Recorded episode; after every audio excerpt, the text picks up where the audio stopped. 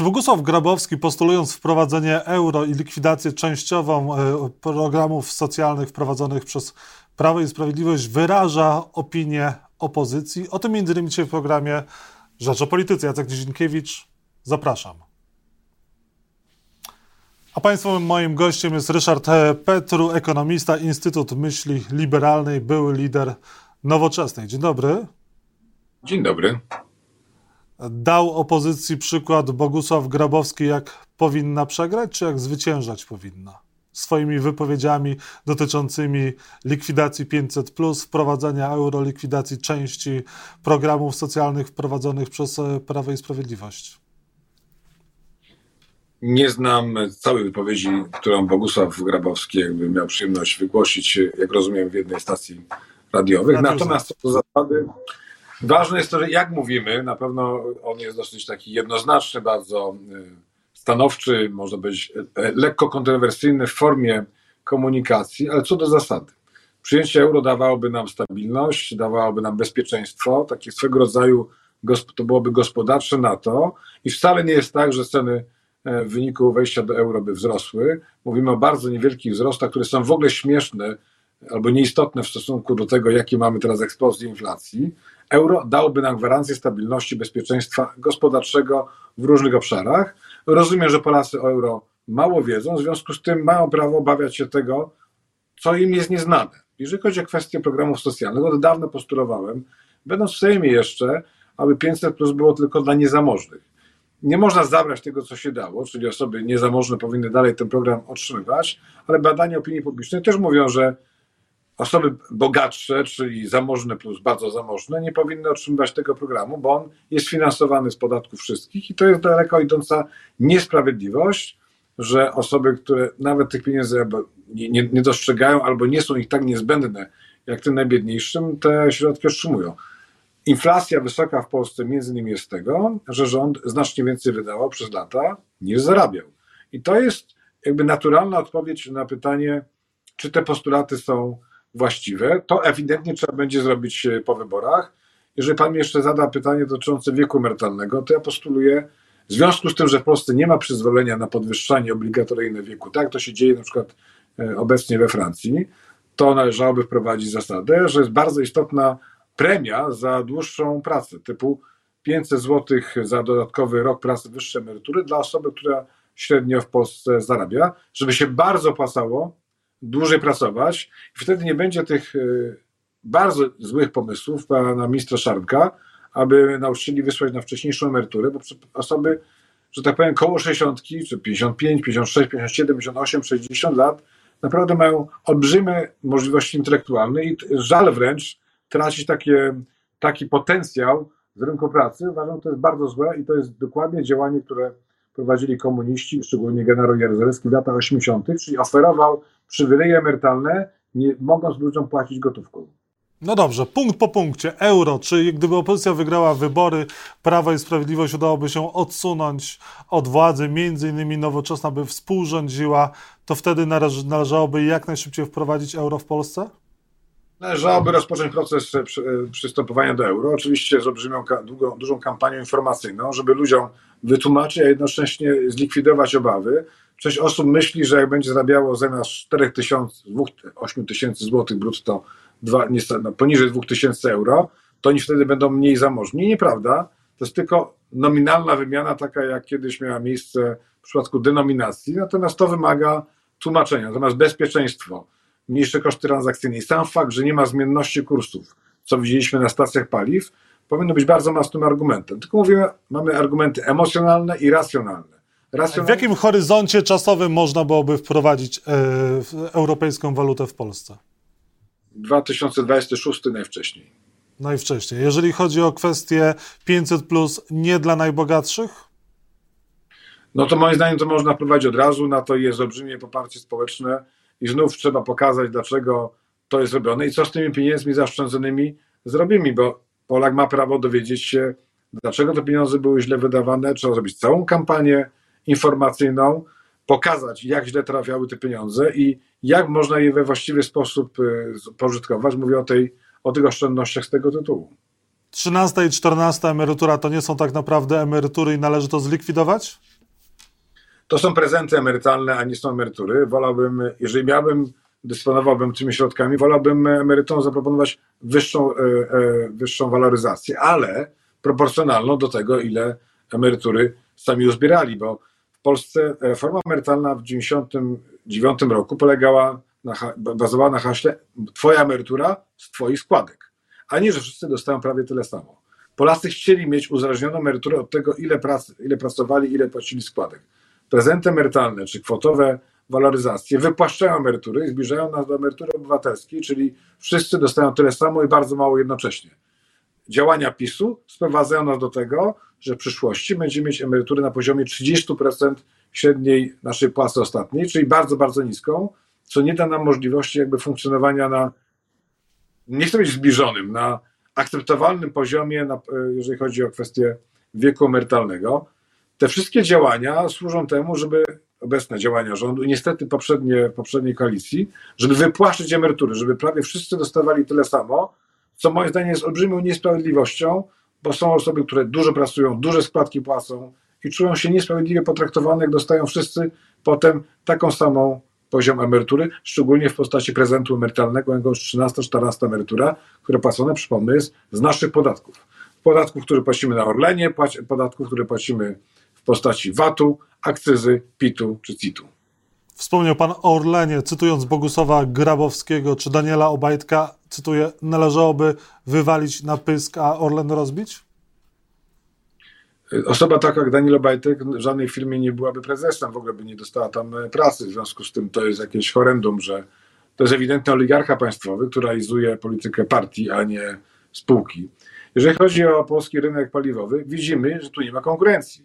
Jeżeli jedna firma jest w stanie tak utrzymać ceny wysoko przez listopad, grudzień, że Polacy są okradani de facto, to świadczy o tym, że nie ma żadnej konkurencji i tu jest chyba pra przyczyna problemów. A co do zasady, nie widzę sensu w dzisiejszym świecie, kiedy coraz bardziej będą w perspektywie kilku lat popularne elektryki, nie widzę sensu, żeby stas sieć stacji benzynowych była państwowa. No to, to jest w ogóle ewidentnie to służy temu, żeby prowadzić politykę państwa w tej formule, jaka miała miejsce, czyli okradać ludzi w listopadzie i grudniu, żeby już nie okradać trzeba było e, w styczniu.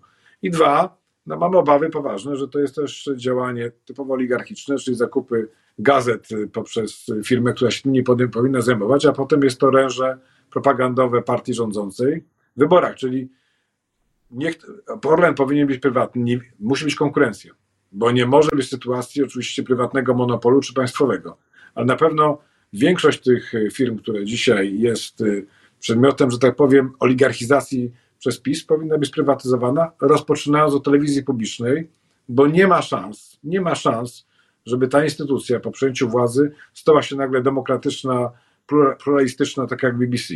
Tam są złamane kręgosłupy i nie wierzę w to, żeby ci ludzie nagle byli w stanie być naturalnie obiektywni, będą starali się podlizać nowej władzy w sposób podświadomy. I w związku z tym nie widzę szansy w kraju takim jak Polska, żeby takie wielkie firmy jak Orlen czy jak telewizja publiczna były dalej państwowe, powinny być prywatne dla dobra obywateli, żeby nas nie okradano ani z pieniędzy, ani z informacji. Spółki Skarbu Państwa również powinny być sprywatyzowane, jak chce Bogusław Grabowski? Tak, oczywiście, tylko pytanie, musi być konkurencja zapewniona. To, co nam się udało na przykład na początku lat 90., to wymuszono prywatyzację banków, a jednocześnie zachowano konkurencję między nimi. Bo nie ma nic gorszego niż formuła, formuła na przykład sprzedaży TPS-a. Nie, pan pamięta, była telekomunikacja polska sprzedawana. Była monopolem i została sprzedana jako monopol, w związku z tym nie nastąpiła poprawa na rynku z tego tytułu przez wiele, wiele lat, dopóki nie weszły telefony komórkowe. Tutaj kluczem jest zapewnienie konkurencji między firmami i wtedy można dokonywać prywatyzacji, tak aby społeczeństwo korzystało na niższych cenach i na konkurencyjnym rynku z tego tytułu. Nie możemy doprowadzić do sytuacji, że ktoś, czy to firma prywatna, czy inne państwo, może szantażować Polskę, Polaków poprzez swoją politykę, która wynika właśnie z pozycji monopolistycznej. Czyli Bogusław Grabowski mówi dobrze, tylko źle wyraża, źle artykułuje swoje propozycje. I pan nie, zna, nie znam jego wszystkich e, propozycji. Uważam, że mówi jak bardzo zaangażowany ekonomista. Ja, ja z nim polemizowałem swego czasu, kiedy wychodziło o OFE. Tam mieliśmy zupełnie różne zdania w okresie, kiedy e, w ramach rządu Platformy nastąpiła nacjonalizacja OFE. i w tym wtedy się zupełnie z Bogusławem Grabowskim nie zgadzałem, ale jeżeli chodzi o e, to, co mówi teraz, mam dużą sympatię dla jego poglądów, ja bym te poglądy w formie innej wyrażał, w formie takiej, że pokazać, co z tego Polacy mają. On, on mówi to jako zaangażowany emocjonalnie ekonomista. Ja chciałbym brać pod uwagę ten czynnik polityczny, że Polaków do dobrych rozwiązań trzeba też przekonać. Bogusław Grabowski współpracuje z opozycją, współpracuje z Nowoczesną, z Platformą, jest bliski e, obozowi opozycyjnemu? Nie wiem, czy współpracuje. Dawno się nawet osobiście z nim nie widziałem, ale to nie wykluczam, że współpracuje. Nie wiem. Zakładam, że gdyby współpracował, to by nie wypowiadał się aż tak radykalnie, jeżeli chodzi o formę. Wygląda mi raczej na samotnego wilka, który woła o to, żeby gospodarce było rozsądnie i sensownie, a nie, nie jest to głos raczej opozycji, bo forma jest y, dosyć taka kontrowersyjna, ale mówię tylko o formie, a nie o treści. Powinien wrócić w przyszłości do NBP, do Rady Polityki Pieniężnej? Uważam, że bardzo by się taka osoba przydała. Oczywiście trzeba mieć świadomość tego, że e, oprócz wiedzy ważne jest to, żeby tam szukać porozumienia, ale nie wiem, czy istnieje możliwość znalezienia porozumienia w, radach, w ramach RPP, no bo zauważy, zauważmy, że gdyby nie ten apel tej trójki tak zwanych opozycyjnych kandydatów, którzy są członkami obecnie, o to, żeby posiedzenia były dwudniowe w RPP, to by się nic nie stało. Gdyby nie poinformowali opinii publicznej o tym, że mają y, zakaz dostępu do ekspertów czy danych, to by tej sprawie się nic nie działo, ale to jest wina prezesa NBP i większości w Radzie, że do takich sytuacji dopuszcza, że jedynie przez opinię publiczną można wpływać na formułę funkcjonowania tak ważnej instytucji, jak jest Narodowy Bank Polski. Uważam, że Bogusław Grabowski, jeżeli chodzi o politykę monetarną, jest wybitnym ekonomistą. Uważam, że taka osoba by się przydała wewnątrz Narodowego Banku Polskiego, tylko wolałbym sytuację, w której o RPP się w ogóle nie mówi, tylko ona po prostu podejmuje decyzje zgodnie z najlepszą wiedzą swoją a jak będzie Polska w strefie euro, to Rada Polityki Pieniężnej nie będzie nam potrzebna, natomiast Narodowy Bank Polski będzie potrzebny, tylko z innym lekko mandatem niż ma on obecnie. A pan będzie się ubiegał o mandat poselski w najbliższych wyborach parlamentarnych? Niczego nie, nie planuję na tym etapie. Jeżeli zmienię zdanie i będę się ubiegał, to pana poinformuję, panie, redaktor, panie redaktorze. Panie. E, Niepokoi mnie sytuacja w Polsce. E, niepokoi mnie taki populizm, który ma miejsce, a sytuacja gospodarcza jest trudna, jak pan dobrze wie. Gospodarka będzie zwalniała w następnych tygodniach, miesiącach. Czeka na wzrost gospodarczy około zera, czyli de facto recesja. Bardzo wysoka inflacja, ludzie tracą pieniądze, a rząd ma coraz głupsze pomysły, żeby to rozwiązać i obawiam się takiego przyrostu populizmu jeżeli chodzi o wydatki publiczne w trzecim kwartale, tuż przed wyborami, kiedy spodziewam się, że PiS znów zacznie rozdawać pieniądze, a dzisiaj Polacy wiedzą, że rozdawanie pieniędzy ponad stan na kredyt powoduje inflację i zubożenie społeczeństwa. No pytanie, czy Polacy właśnie to wiedzą, czy mają takie poczucie odpowiedzialności, że rozdawnictwo powoduje e, zadłużanie również kolejnych pokoleń. No i pytanie, czy też, e, też czy w nowym roku inflacja będzie spadać. Czego możemy się spodziewać? Wie pan co, no, y, mówimy o statystycznym efekcie rok do roku. Ważne jest też, jak rośnie miesiąc do miesiąca, jakie mamy, jak Polak odczuwa e, rzeczywiste wydatki swoje w stosunku do tego, co nie było rok temu, tylko miesiąc, dwa, trzy te miesiące temu. Na razie nie widzę w Polsce takich naturalnych sił bardzo mocnych, które by spowodowały wyhamowanie popytu wewnętrznego, mówię tego inflacyjnego. Oczywiście popyt deweloperski siadł, natomiast cały czas to pompowanie pieniędzy w do gospodarki przez wydatki państwowe ma miejsce i spodziewam się, niestety ta inflacja, zgodnie z prognozami NBP, będzie bardzo wysoka przez cały 2023 i dopiero będzie bliska celu inflacyjnemu, czyli między 1,5 a 3,5%, dopiero w drugiej połowie 2024. Czyli za półtora roku od dzisiaj zaczniemy widzieć inflację, która przestaje być tematem rozmów. No to na tle Europy to jest bardzo słabe. Przypomnę, że inflacja w Hiszpanii na przykład, czy tam w Francji jest bliżej, bliżej 6%, a nie 16%. Ryszard Petru był Państwa i moim gościem. Czy będzie kandydował w najbliższych wyborach parlamentarnych, to się okaże. Pewnie jeszcze nie raz będziemy przed listopadem rozmawiać. Bardzo dziękuję za rozmowę i życzę dobrego dnia. Dziękuję. Wzajemnie. Dziękuję.